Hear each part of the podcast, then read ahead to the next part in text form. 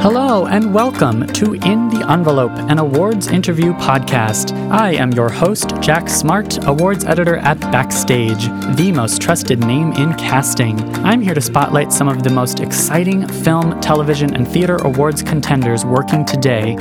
Who is in the running? What makes an awards worthy performance? And what, dear listeners, are the secrets to giving one?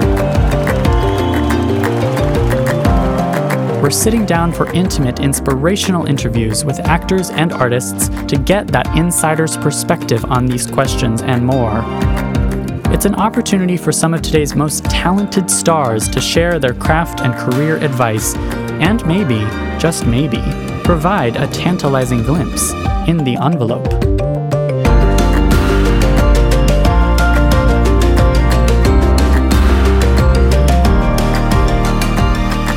You have to be patient, you know, and there are some that will hit right off the bat, and it's about Yeah. trying not to compare, which is the other thing that's So hard. so difficult Yeah. not to see someone else have success and you feel like you're being jilted or that Mm-hmm. you're not doing it, you know? It's like, oh, look at him or look at her. Why, Mm. why are they having that? Or why you know, they're not that good? I'm better than them. And Yeah. it's comparing. You only compare yourself to your, your own growth.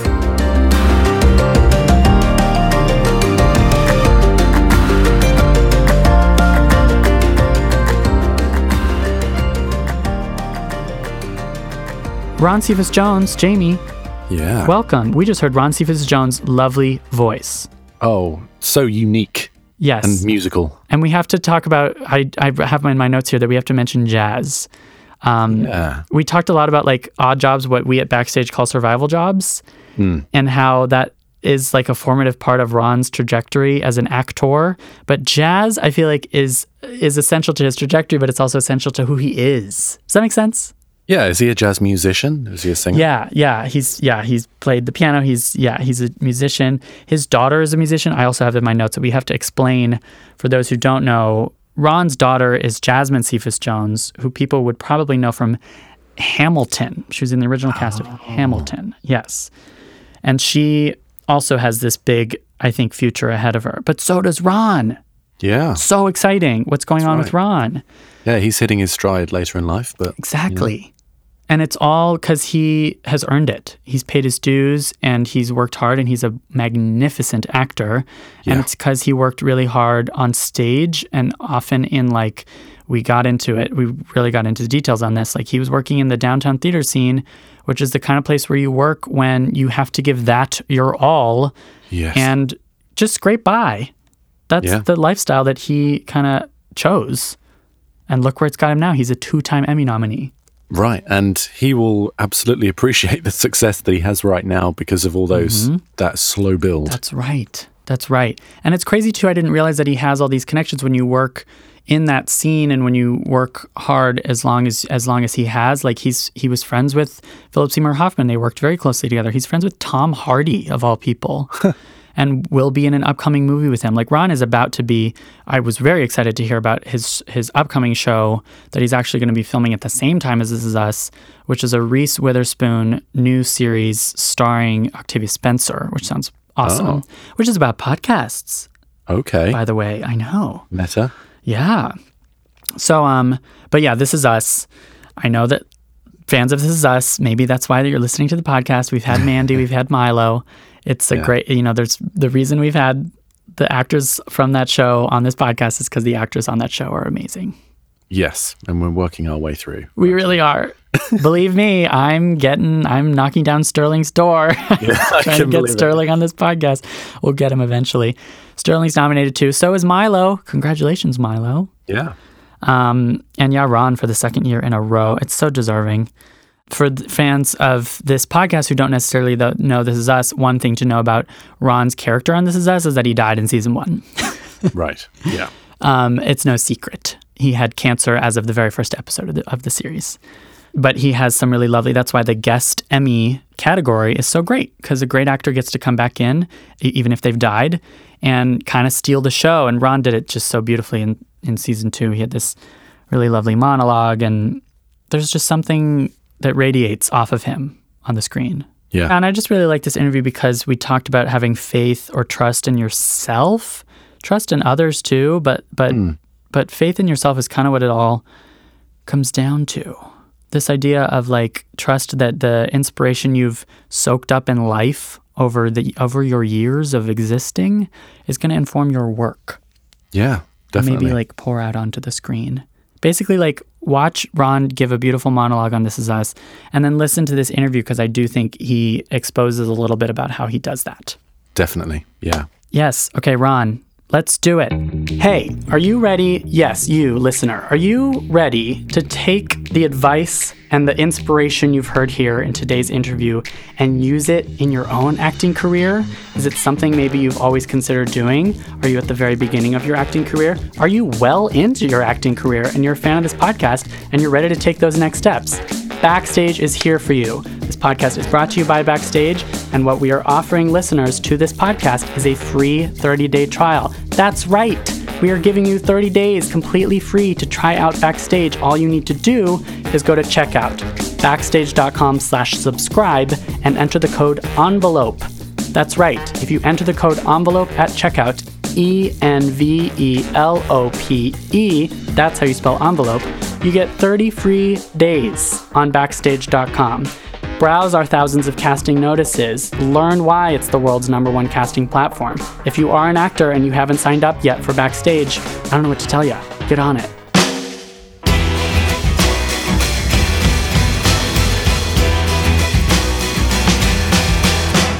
Ron Cephas Jones worked for years in odd jobs and gradually as a working actor on stage. His work with downtown New York's Labyrinth Theater Company put him in contact with some of today's best artists of stage and screen.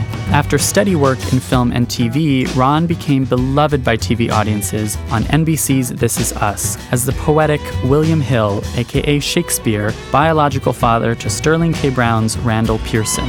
Nominated at the Emmys for the second year in a row, Ron is looking back on an impressive career and is also just getting started. Here it is, our interview with the lovely Ron Cephas Jones.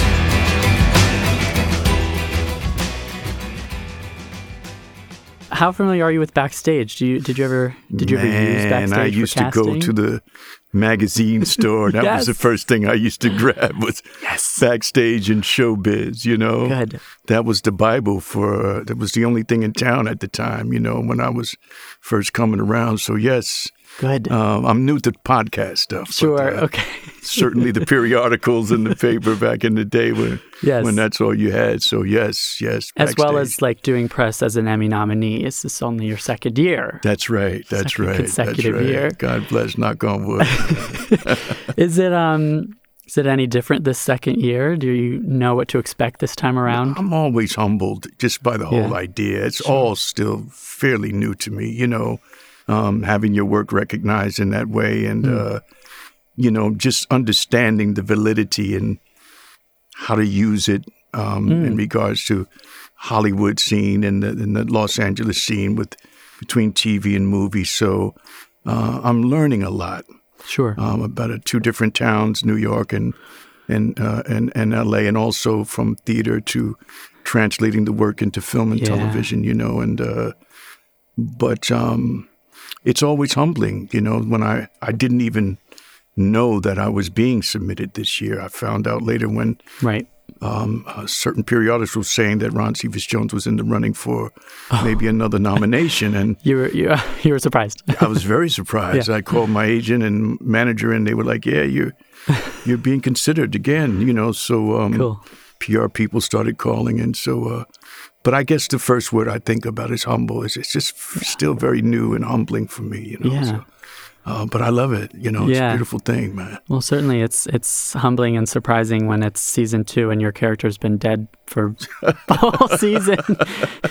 it's kind of great. That's the other interesting thing about the show. You know, it was one of the things that, um, you know, I was concerned about because I knew that the character was going to pass away sooner or later. When the first season, Yeah. they were still deciding, well, are are we going to kill him off? are we Oh, going to yeah. Uh-huh. have him in treatment? Um, but we, but uh, Dan was like, no, it just felt right that Yeah. we take this story to its fullest and, and to the first season. But automatically he was saying, but that's the way the show is. It doesn't mean that the character will be gone. So, uh. Totally. That's what we started to develop in season two was maybe five, four episodes, you know, and then now season three, um, we're going to see William again. Yeah. In, in a in a bigger way too. So, uh, and I still don't know to what validity, you know, how many episodes, but that's the Okay. news that I got. You know that William's coming back in a very big way. You know, in season three. Huh. Yeah, and I it's funny because I this most recent couple podcast episodes ago we interviewed um, both Mandy Moore and Milo Ventimiglia. Milo and I sat right here, and I asked them man. the question that's always intrigued me about This Is Us or about shows like it, where you are playing a character and you're creating this person, but it's not until later that you get more information about that character. That's right. How do you how do you navigate this? It's a very much a puzzle piece kind it's, of a it's show. very um it's very interesting sometimes it's a a bit annoying when you're used to preparing a certain way Yep. but you get used to it you know you you kind of get used to it and um it's always about wanting to know you know you want to get as much information as possible um, but the information comes per episode it seems Mm. like and so you develop a way of learning how to study with it and and um, um, take the next step to the character as it comes, as opposed to Mm. filling his whole life out as you usually do with the full script. So you do it basically just a, a, a episode at a time. You know, I think Mandy, Sterling, and Milo, those cats get a lot more information because they have a longer, Mm. thicker, drawn out storylines. You know. Um, Yeah. so they probably get a lot more information than, say, I do, or maybe uh, someone like um, uh, Gerald McRaney or, or some of the Mm. guest Yeah. spots, you know. So, Hmm. uh, but the the other cats, they get a lot more information, so they have a lot more to work on, you know. yeah, So to kind of juggle and that's keep right. keep track of. that's right. Yeah. That's right. Yeah, and I mean William is such a beautiful beautiful character. It's almost like he's made richer by seeing him in glimpses. It is. And it, that's why it works that he he was he died in the first season and it still Eh, works. it's to a, see him. uh, you know I attribute that to the writing. It, the writing is so good. At least I've been fortunate that the writers write William the way they do. Yeah. You know, and exciting to go back to your question earlier of not knowing. It's the excitement of anticipation. Sure. Knowing that the writers are so good, they're going to write something great for you. Cool. You just don't know exactly what it's going to be or what angle they're going to take until maybe a week before. You might get the script or two weeks before at the most. Yeah. Uh, but it's great that that that that good anticipation. I was going to say, so it could be a bad anticipation, but you're choosing to. To- you trust the writers too. Trust the That's writing, so you know it's Yeah. going to be something good, and so you're anticipating whatever it is. You're excited about getting it and and, and working on it. You know. You mentioned the the idea of creating a backstory or like fleshing out a character's whole life completely. Is that your go to process? Do you have like a Well, you try to. You Yeah. know, I think in the beginning, before the f- first season started, Dan had uh, all the actors, the main actors, come into the office and talk Hmm. about some of their own, our own ideas about what they had in store for the characters, where they wanted the characters to go, what kind of uh, ideas and development. So, Hmm. right from the beginning, we had an idea of who William was and where he kind of came from and what kind of life that he had, had had been living and where he's going. So we had a some kind of structure. Hmm And then within that structure, so many different stairways was added, hallways were added, um, renovations were made, you know. So, but we had a structure, and and that's usually the first thing you look for in a character, some kind of structure of Yeah. where the foundation of the character. yeah You know, um, Mm. who are they? Why are they existing here? And and for what reason? You know, are they Yeah. serving the story? Yeah Um, If- so you kind of follow that line yeah as you go along, and uh, that helps me as an actor to at least get a sense of who the character is, so that Mhm. everything else can be filled in. Then you can ask the question, well, if he's this, why would he do that?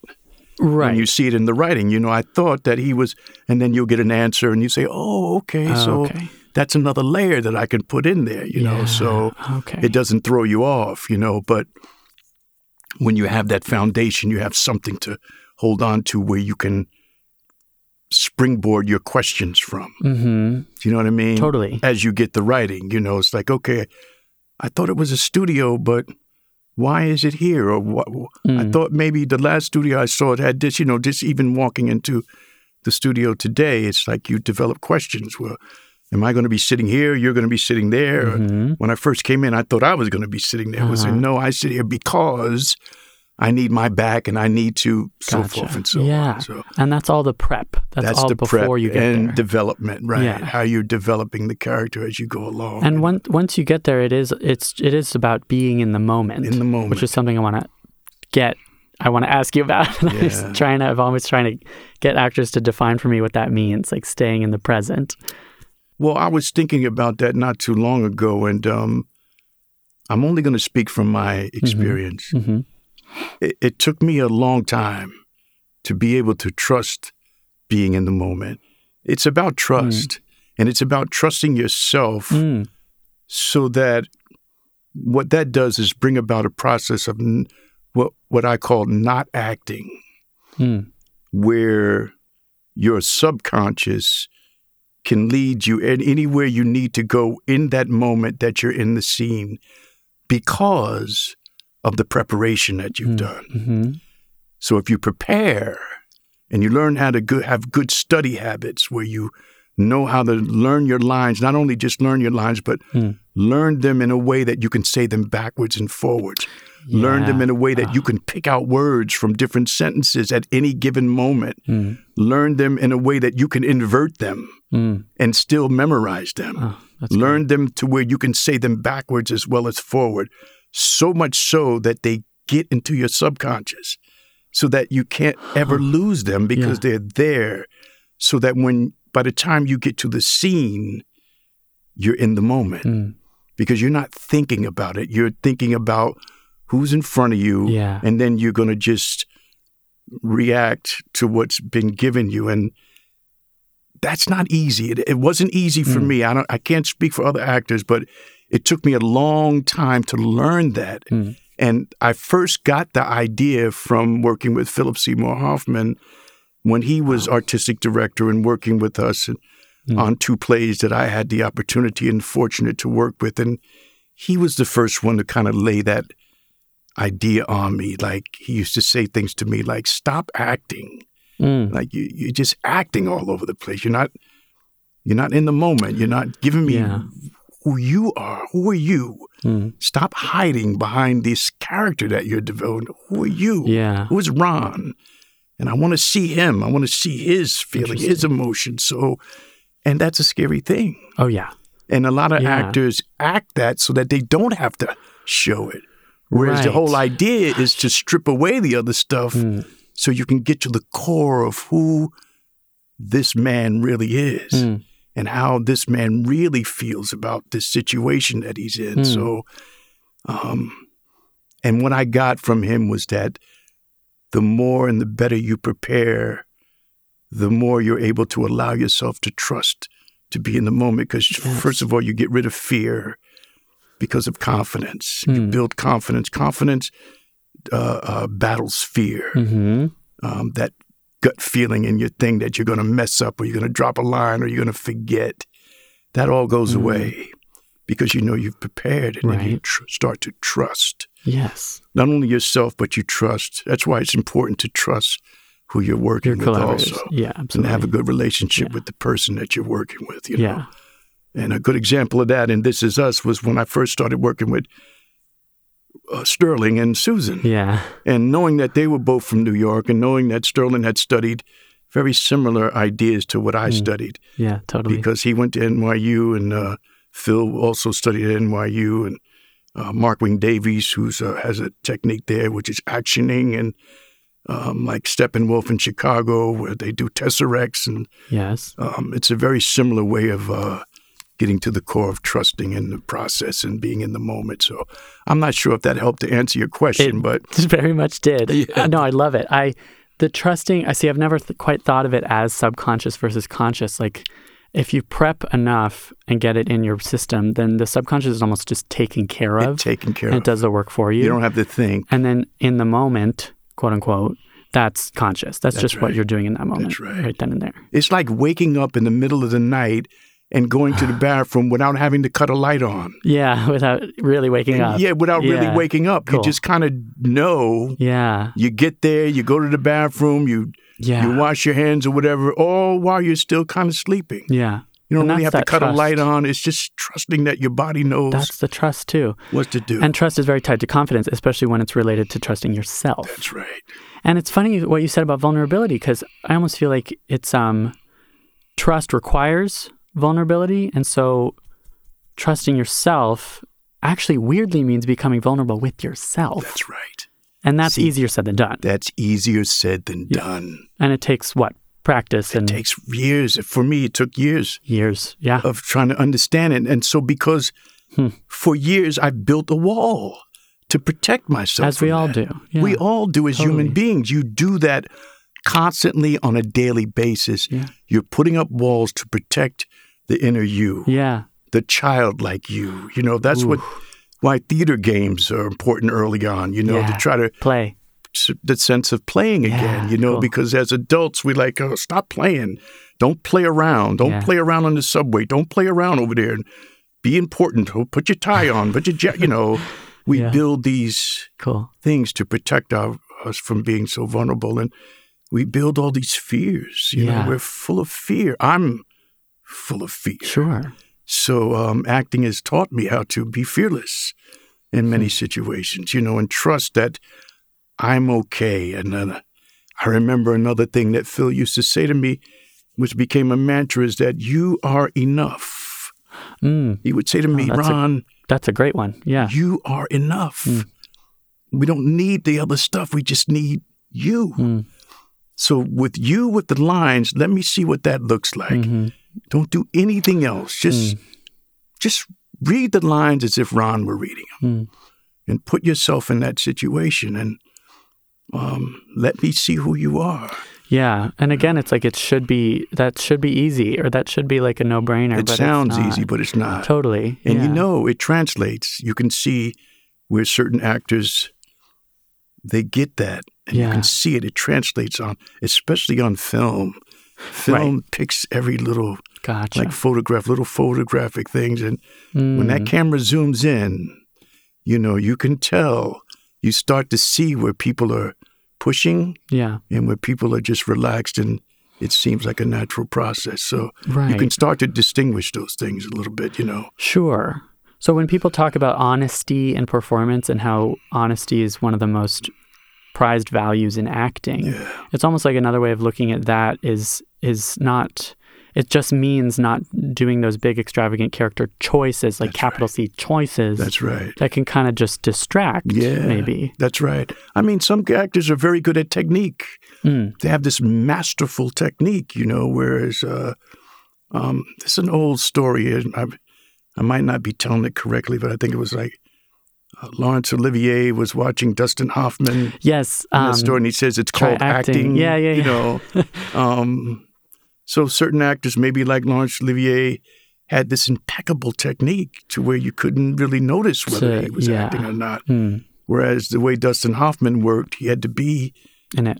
in it Yeah. from from the inside, you know. So it's a difference between working from the inside out and also working from the outside in. Yes. So both are valid. I Totally. can't, you know, I only can speak, like I said, for myself and and the way I feel comfortable doing it to make it the most authentic and real as Mm. possible by again not acting Yeah. as much as possible, you know. I mean, I guess yours is closer to an inside out approach. Yes, right. Yeah. That's right. Yeah. What's cool. inside has to come out. yeah. or else it doesn't feel your- real. It doesn't feel real to me. You Yeah. know? So you know, Mm. there's the vulnerability that that uh, William has that Ron has. Yeah. You cool. know, or a vulnerability that William has that that, that that there are men in my life that I've been around that are very much like William. Yes. You know, whether they be sick or the history of William, but and also his his character is very similar to how August Wilson writes characters. A lot of the men in August Wilson plays Oh, interesting. which is also a track or a line that I was able to follow back toward August Wilson when I first read William. Really? What came up was uh, Memphis and Two Trains Running, Uh-huh. um, uh, uh, Elder Joseph Barlow and uh, Radio Golf.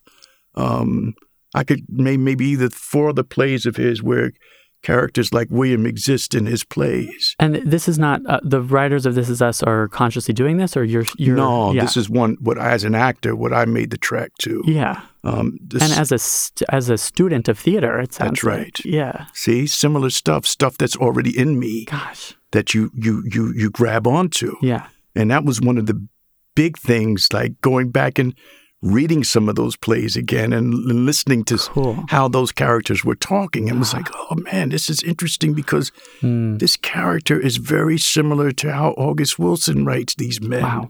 And they're, they're these different men who have made this migration from the South to the North Mm. and the American migration from, you know, uh, slavery to post slavery to Mm-hmm. Reconstruction to, you know, all these men are part of that line. Mm. And Williams a part of that, you know, musician, artist. Totally. So I, you know, I thought about all the different musicians. I'm a jazz aficionado. He Uh-huh. plays jazz music and blues. And so all of that connecting fiber is in me already just from the things that I've done, the people that I know, and the history that I know. You know, the history of this man is basically the history of the African American experience in America, you know? that is so cool. Yeah, so This it's is something. all Do you seek this out? Do you do you look for the inspiration? And do you Yes. like?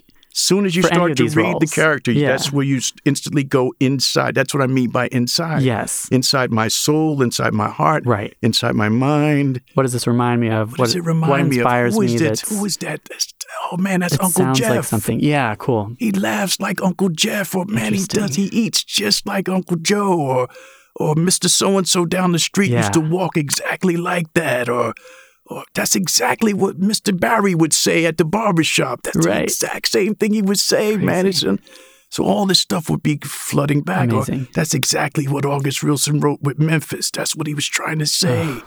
so And it's not like you're using. It's not like you're um stealing man down the street's mannerisms. It's, It's more like it's just in you. in you. Yeah. you let it out. And it tells you something about who you are also. It's like that's the beauty now that I get and I love about the uh, artistic and craftsmanship of acting is that there are all these different tools that Mm. have more, more and more tools, more and more fabric, more and more wood, more different types of developing saws and hammers, and it's just a, a a wide range of things that Sure. are in my experience, you know. And as I get older, the more experience I have, the more I have to give. You know? Yeah. So The toolbox gets bigger. the toolbox gets bigger. And and and you're all and it's, you're all in favor of trying new tools and trying new right. techniques or whatever. That's right. Layers. See how what happens. Yeah. You know, put it in and see if it comes out.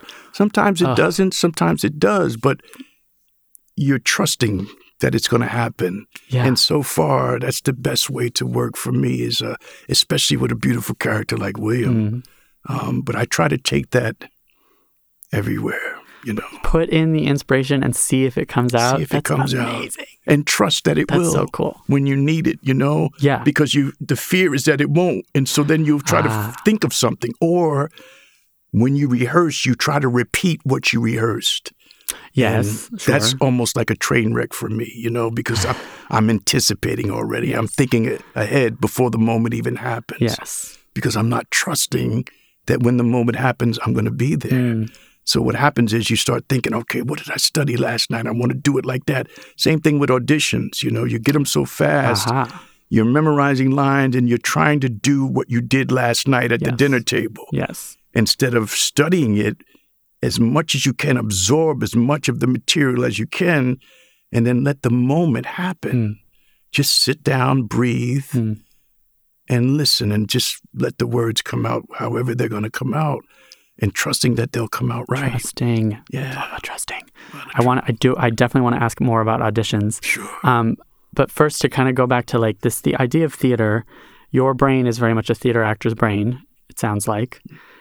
I love this idea of the rehearsal trying to recreate or trying to get away from or trying to because that is true in film and TV or I guess in TV you guys have a rehearsal process and then you have the the event. It always fascinated me in theater when a performance or a moment would happen. Maybe it's in rehearsal, maybe it's in a live performance, and and you nail it and everything aligns.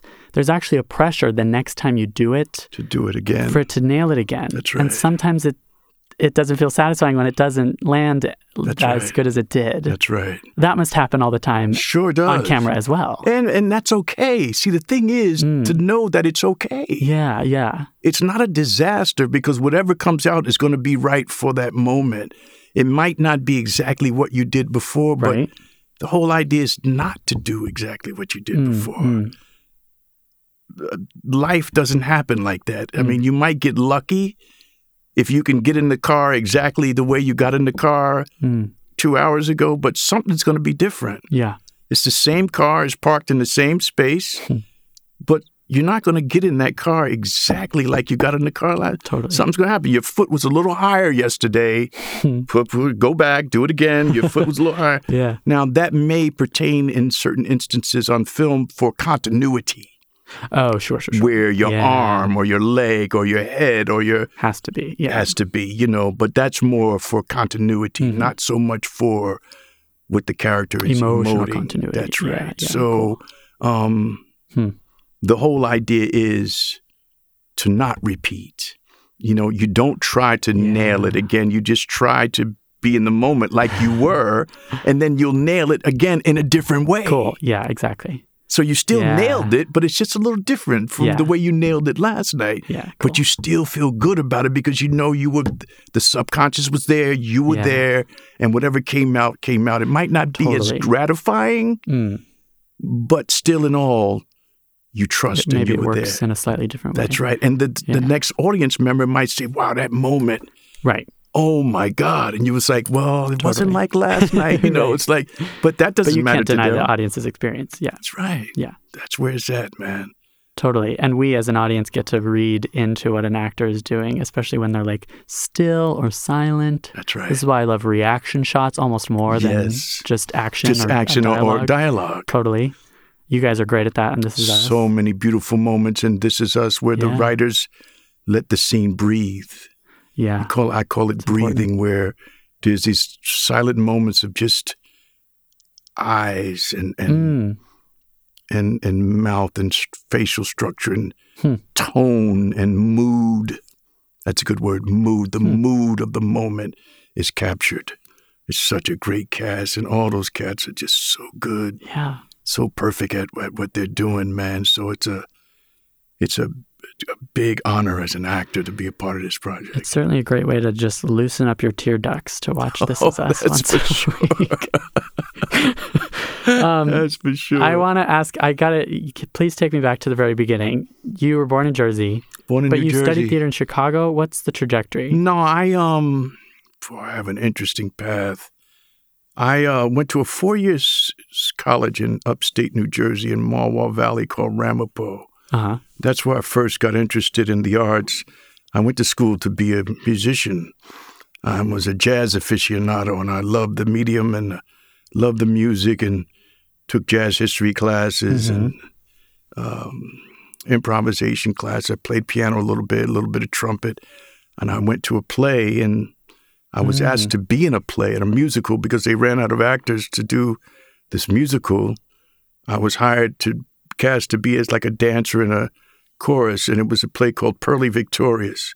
Hmm. Anyway, long story short, I got the theater bug and changed my major to hmm. theater. Hmm. Graduated with a BA in fine and performing arts. I um, I got out of college and I was a I was I was a wanderer for several Okay. years. I didn't really know if I wanted to do the pavement. I would get backstage and showbiz and go to auditions. Then I decided I don't know what I want to do. I traveled. I came out to Los Angeles. hmm I drove a bus Oh. in Los Angeles Oh, from cool. 1980 to 84. I was a bus driver. okay. Um, The hustle. I went to came out here to stay with a friend of my mother's because that's the only person that I knew in L.A. I would take it. the bus from Pasadena to L.A. just to see what the town was like. Mm. Talk to the bus driver. Got in a conversation. He told me they were hiring. Interesting. He said they train you. You don't have to have any experience. hmm I went down the next day, got into the training class, passed the tests, and I was like, okay. I called my mom up and I said, I think I'm going to be out in LA for a while. I got a cool. gig driving a bus. Yeah. Drove a bus for four years and I missed New York Oh, okay. uh, terribly. It was my first time away from the city and that long. And during my college years, that's all we did was we would go from Jersey to New York to, Gotcha. to go to the jazz clubs and Cool. Okay. go to all the different uh, all the music at Carnegie Hall and Avery Fisher Hall. And Hmm. so uh, came back to New York. Um, had odd and end jobs, waiters. Uh, fell in love um, and had my daughter. hmm Um, and then it was maybe two years after that, I was teaching school and hanging out at the Nuyorican Poets Cafe in the East Village, um, as I was doing often on the weekends, and got into a play Okay. about a jazz musician because a friend of mine had written it. We were in a class together, and he said, "I want you to play the role." Oh. And so I said, "Okay, I haven't acted in years, man. I'd be, I would love to maybe get my chops back together, you know." And I did that play, and Meg Simon, who was a big casting director at the time, Yes. casting a lot of New York uh, August Wilson plays on Broadway, saw me in that play.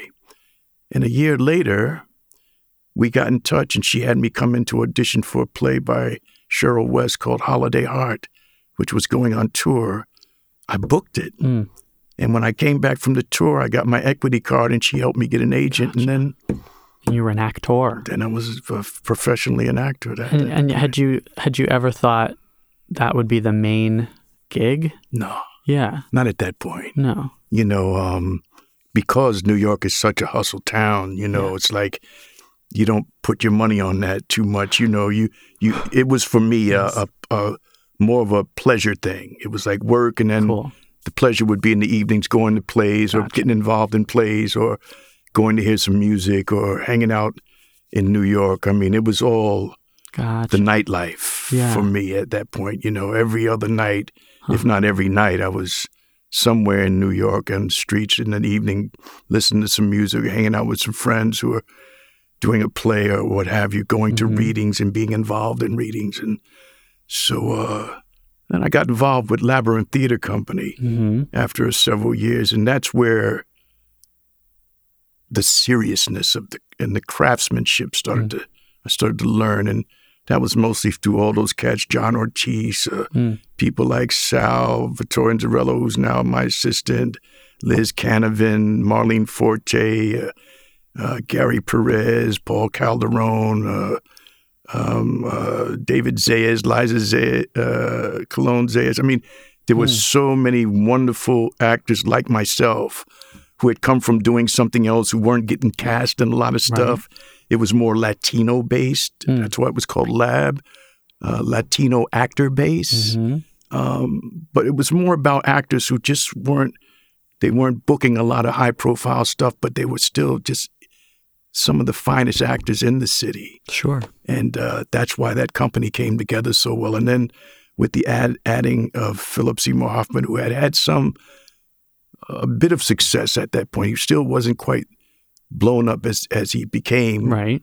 um, but that Mhm. element um, just kind of shot us into prominence in New York as one of the Okay. one of the more groundbreaking theater companies in the city Sure. at the time. Yeah. Cool. Um, and that's a big thing for New York, man, where you go to London and you just blow the whole stage open, man. And Yeah. um, actors like uh, Chris O'Dowd, Mm-hmm. uh, uh, uh, Chiwetel Ejiofor, hmm I think that's how you pronounce his name, uh, Tom Hardy. hmm All these cats were still studying Oh yeah. when we came to London, and they all came to see this play called Jesus Hopped the A Train, written by Yes. Stephen Adly I know it well. Yes. And um, we blew, we just blew the doors off of the London stage at the time Cool. with this way of developing this acting technique Right. that Phil had sort of ingrained in us and the way we were doing our plays. It was fast paced, it was energetic, it was like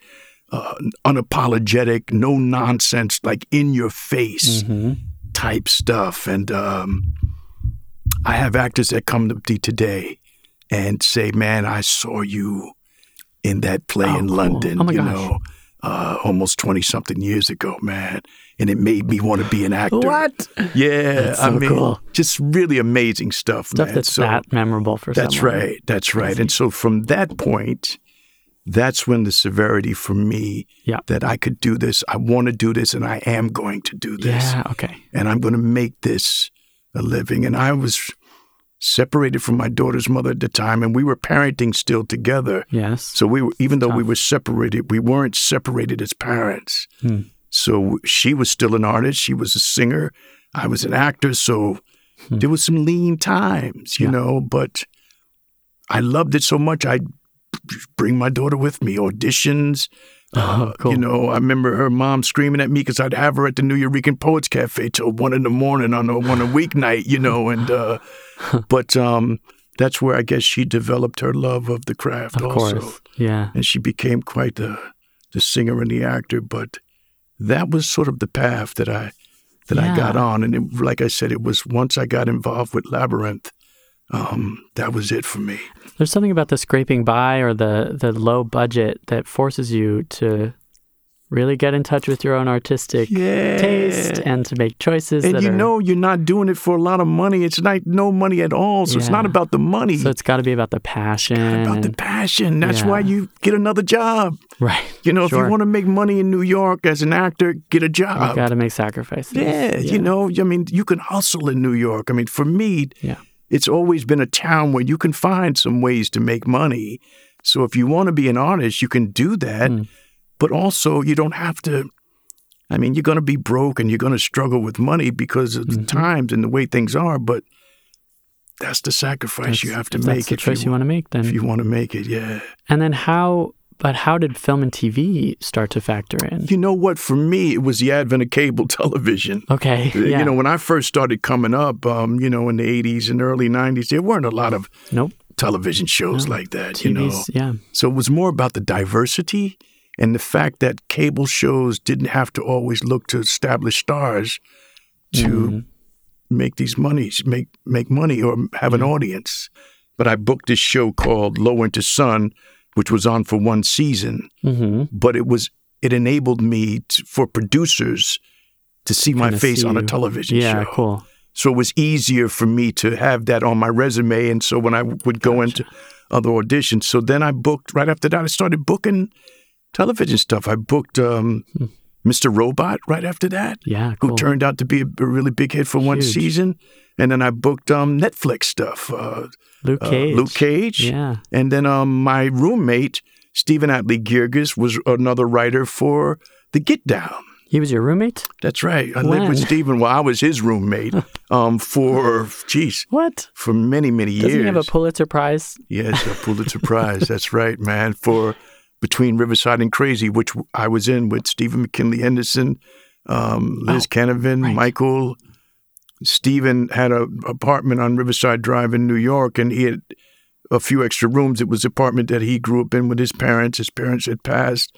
Hmm. Um, God rest his soul, and his dad, who was like a father to me, and um, Hmm. they gave me a place to stay when I didn't have a place to stay amazing and he had an extra room there. So I spent many years there helping him with his dad and walking the dog Poppy and becoming a part of that inner family. And we were also theater company members together. sure He wrote two great roles for me Jesus Hopped the A Train and Mm-hmm. uh, Lucius, and also Rooftop in Our Lady of 121st Street. uh, uh-huh Um, he also wrote a role for me in um, um, uh, the other play, but I couldn't do it because I was performing in London, doing Othello in London. So oh, wow um, The Last Days of Judas Iscariot. mm-hmm And Stephen McKinley Henderson ended up doing the role in New York. But uh, but yeah, yeah, Yeah. so wow um, it is that's how it was. Everybody was helping each other out, you know, and I needed a place to stay. I, I didn't have a place to stay at the time. And Stephen was like, Well, I got this extra room. Come and stay with me. And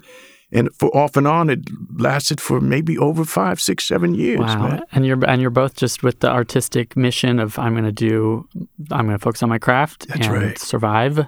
That's right. Put together the whatever survival jobs you need to do. That's right. yeah. And eventually, you know, the work begets work. I say that Mm. all the time. Work begets Sure. work, you know. Just work. Whatever it is you can do, do Yeah. it.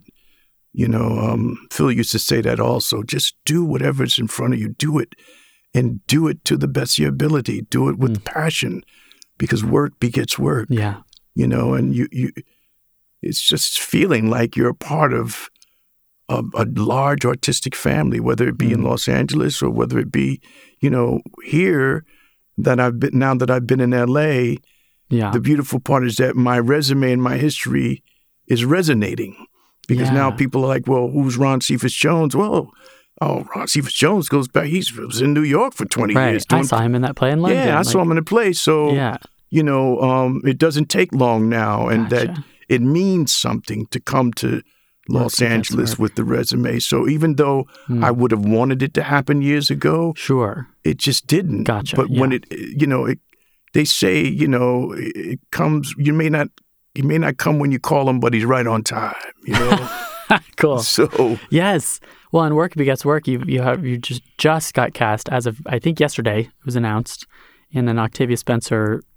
Is it a miniseries or a drama? it's a it's a miniseries. Miniseries. Yeah, Um, for Apple, that's right. produced by Reese Witherspoon. Awesome, man. Amazing Awesome group of stuff. people. We started shooting that already. I did a one episode, the pilot episode already. And um, to be able to be a part of that, you know, and that was an offer, you know, which was awesome and, And amazing And that's because of it's essentially because of This Is Us, right? because of that's This the Is work Us and work. the work. That's right.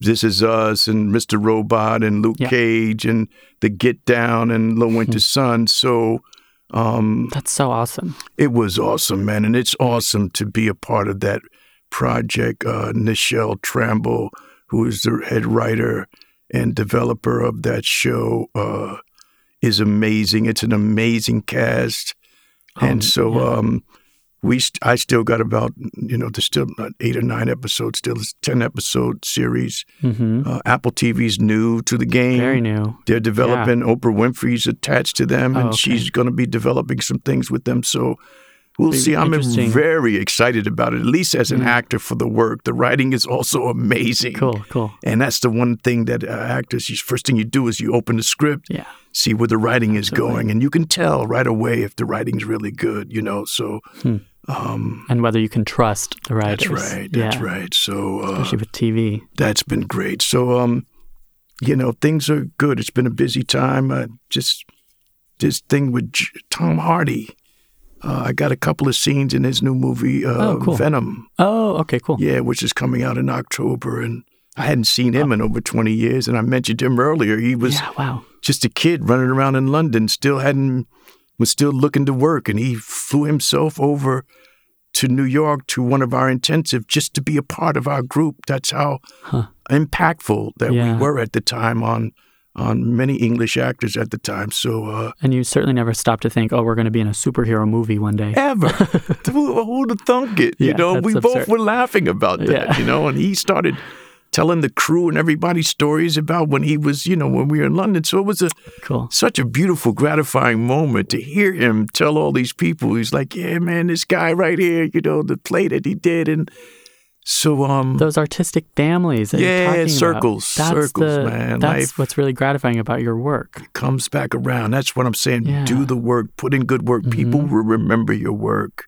This is all really great advice for working actors, especially like so, yeah. maybe those downtown New York theater artists That's who right. are working the side hustles. Yeah, I know. I have still have a lot of friends and men and uh, prodigies, prodigies who still call me and we talk. You know, Yeah. and Yeah. um, I just pretty much tell them what I've gone through. It's, all you can do is Right. relate your own experience and Totally. you know what you feel and what you go through. You know, but right in the beginning, it's really about just having a love for it. Yeah. I have a good friend who just had a, a child and he was so worried.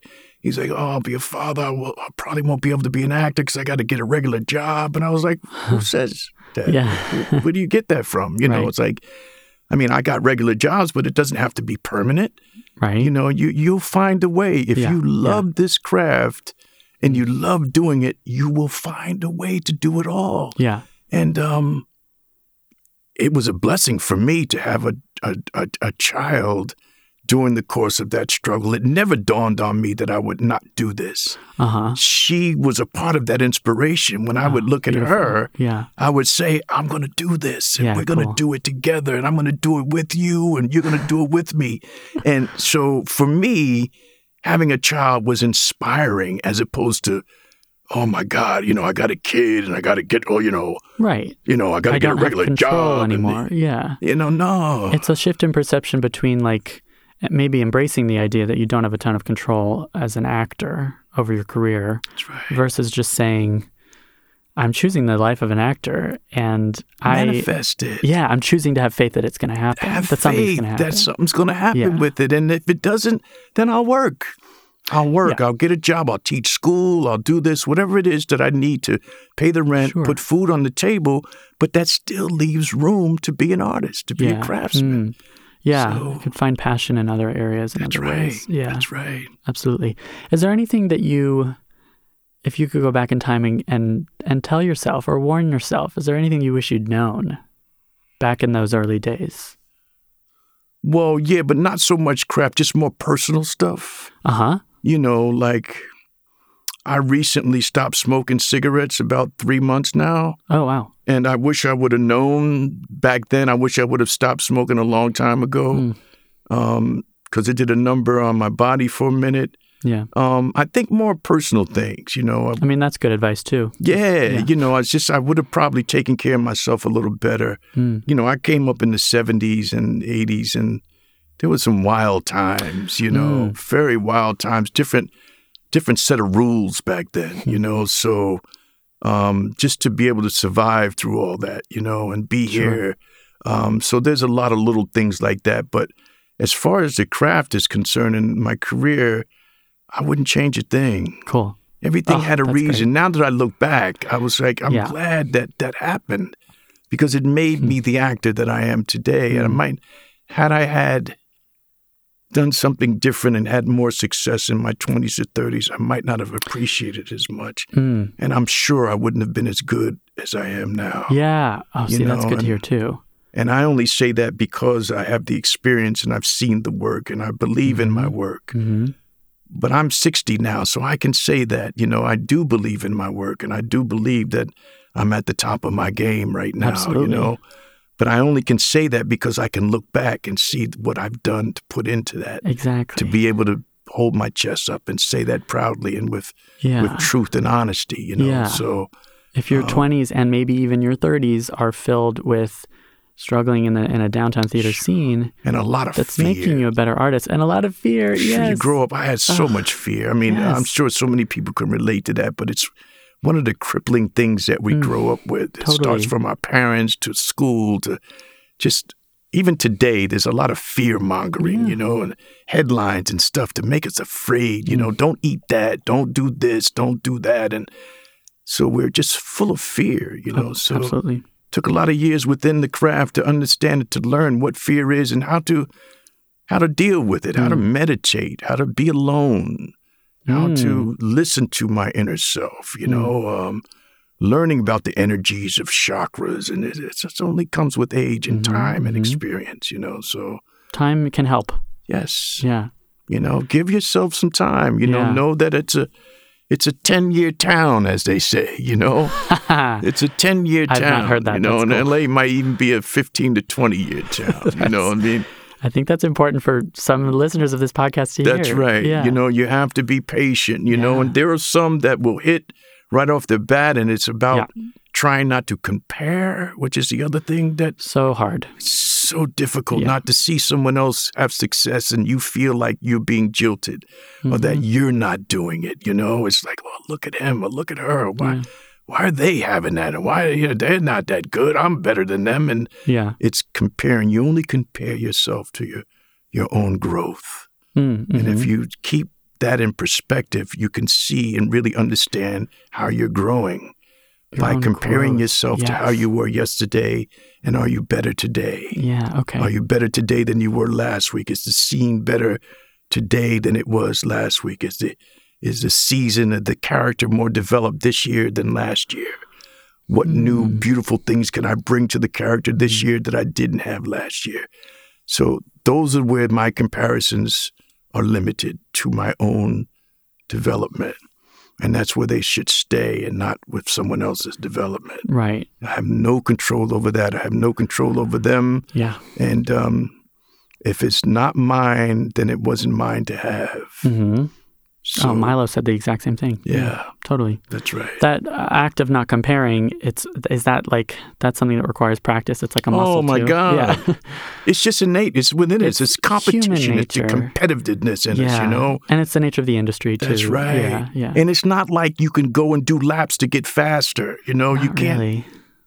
It's not like that. There's a certain amount of luck involved too. Of There's a lot of luck Yeah. involved. There's a lot of random decisions involved. Yeah. That's why when you go into an audition and you nail it and you don't get the job, it can be so devastating, you Yeah. know, because it's like, but that's a part of what it is. It's not about the booking, it's about you went in, you did it. Mm. And then everything else is like a byproduct of that, you Mm. know? And it will happen, you know, it will happen. Maybe like not in your time, but it will happen. But that's a hard one Yeah. very difficult not to Yeah. compare. And it still rears its ugly head every now and then. Yeah. Even when you're That's When right. you, like, Even when you're doing stuff, that. that's right. Yeah. Even when you think you're past it, there's that, that little monster that creeps in, you know? yeah. And you have to arrest him right away. And at least I do. I just tie a knot around his neck and get rid of him, you Yeah. know, because it has nothing to do That's with me, good. you know? Yeah. But um, that's a hard one to learn. It takes some time. You gotta. Yeah. It's like you gotta. You gotta cook that into your system. You right. Bake it. That's Like, right. and the same is true of that. I just love that idea of the feeding your subconscious with inspiration. yeah, It's almost like that's very true of acting a specific scene, that's but right. also like life. that's right. That's how you live life. That's how you live life. I mean, when you're in a car on the freeway and someone's about to cut you off, Uh huh. it's like that. Do you make a decision to just let them cut you off? Or do you start wrangling for that position? And then you get all upset and it's like the competition, you're not going to take this from me. Mm. And it's just a lane. And it might take you an extra minute just to let go Right. and let this person do whatever they're going to do. Mm. You haven't moved maybe two inches at the at the time that he's gotten in front of you, but Right. it's like those kind of moments. It's how you can practice that kind of stuff. You know, it's like, well, where do you find yourself trying to do something that you don't need to do? You know, it's like it has nothing to do with me. Why am I trying to battle this It's person, like- argue this person when it has? Yeah. Take it off your plate if you, if you can simplify it. And That's right. Yeah. So it's little things like that. If you if you look at it from that perspective and you can be aware of those moments and see how you can let certain things go, hopefully that'll help. Yeah. But it starts with those little personal moments, you know, so that you can walk into an audition, be prepared, do the things you need to do, and then walk out and not say, "Oh my God, I, I really hope they hire me," and you do, and Yeah. and then the process is that you don't get a phone call if you don't get the job. You only mm-hmm. get a phone call if you do get the job. So you don't know. It's like you don't know how well you did. You don't know if they liked you. You don't know if they liked what you did, you know? Um, yeah. It's and how to wild. let all that go. yeah. And how to let it and make peace. Just That's make right. an Make peace with inner the fact that you're there and you did the work, you know? Yeah. And uh, eventually it'll resonate, you know? And is it true also that auditions you see them as an opportunity to right. perform, even if it is for three That's minutes or whatever? Yeah. every time. Yeah. You know, actors will tell you that often, you know, especially the ones that have been around a bit. It's like, you know, it's an opportunity to go in and do some good work, Mm. You know. It's a and good so philosophy the more you audition, the better you get at it, yeah. the better you get at letting go. So, you know, uh, cherish and prize every one. Yeah, and I love that idea of, of you can only compare it to your own growth, specifically your own personal growth. Very important. that's the that's the metric. Very important. Yeah, It's almost like we forget ourselves because we're so busy comparing ourselves to someone else. right. you know? Those benchmarks, I, That's those benchmarks of other people, they, That's right. they can haunt us. It's really interesting. It's a behavior that all of us have, Absolutely. you know, in one way or another, and it translates to other parts of our life too, you know. Mhm. But it wasn't until I started to learn that that I also learned that it there are other parts of my life that I do that same thing. I'm start comparing myself Yep. to situations that I have no control over, you know. Yeah, And it's very, you know, it, it's you, you don't have to do it alone. You know, there, there, it's like that's the other thing. It's like be around like-minded people. You know, Mhm. go see plays. Go. It's Mm-hmm. not just also doing, but supporting. You know, and supporting other plays, supporting other films. You know, and sure. now with social media, you know, it's like um, so many different ways to talk about it. But get out there and hmm don't just talk about it, but get out there and do it. You know, be a part of it. Um, that's a big part of um, being an artist too. Is like being familiar with who's doing what. You know, Mhm. and um, Those artistic families you're talking about, those can take on many different forms. that's right. Yeah. That's right. Good friendships, good family type Yeah. stuff, you know, good food, good social environments, Mm. you know, um, where you can still, your whole life is, there's a different parts of your life, not just the work, but the playtime too, Hmm. you know, um, being around like minded people and having conversations about different plays that you might read or film scripts that Mhm. you might get or who's doing what and um, who knows who and that kind of thing, being familiar with different names and hmm people that you want to work with and having those names on your tongue. Yes. So how, uh, somehow it manifests. Those people start to manifest. It's like, then you go, man, I just was talking about you last month. hmm For some reason, it it it manifests itself by the energy, by being around that energy. And it all serves as inspiration. It That's all, right. It's inspiring. feeds. It makes you feel like you're you're a part of Yeah. this bigger picture, Mm. this bigger family, and then these little inner circles, and it happens all the time. Mhm, You know, it's like circles begets another circle, begets another circle, Totally. and then it all comes back around. You know, and Beautiful. I have tons of stories like that that I can attest to. That that that's what the artistic community is about. Yeah. You cool. know, it's like getting in and having your name at a reading, and then your name will go under her lips and her lips. And he's looking for that kind of actor. I just saw at the reading, and Yep. give them a call, email, and things pop up, and you go, "Oh wow, I just got an email from so and so. They're looking for, and I thought about you, and are you available?" And Right. so there are these random moments that Yeah. come up that you didn't Totally even think about or Yeah. unpredictable. So it's about being ready, being prepared. Hmm. so when those things cop up, you have the confidence, you have Yes. the you have the fearlessness to go and Mhm. jump on it, you know, and do it. So Prepare that subconscious. That's right. That's right. right. Okay, awesome. Ron, thank you so much for joining us. This is really you. awesome. I love this. This is really great, man. Good. It's comfortable, easy, little coffee, a little water. yes. I just, I really feel like I set out to dig up all of your actorly secrets and we we got some oh yeah, we touched some good stuff. It's like. I just wanted to extract like how are you such a good actor and how can other actors like learn from that? And I Yeah. think other actors are going to learn from this interview. I hope so. I really do hope so, man.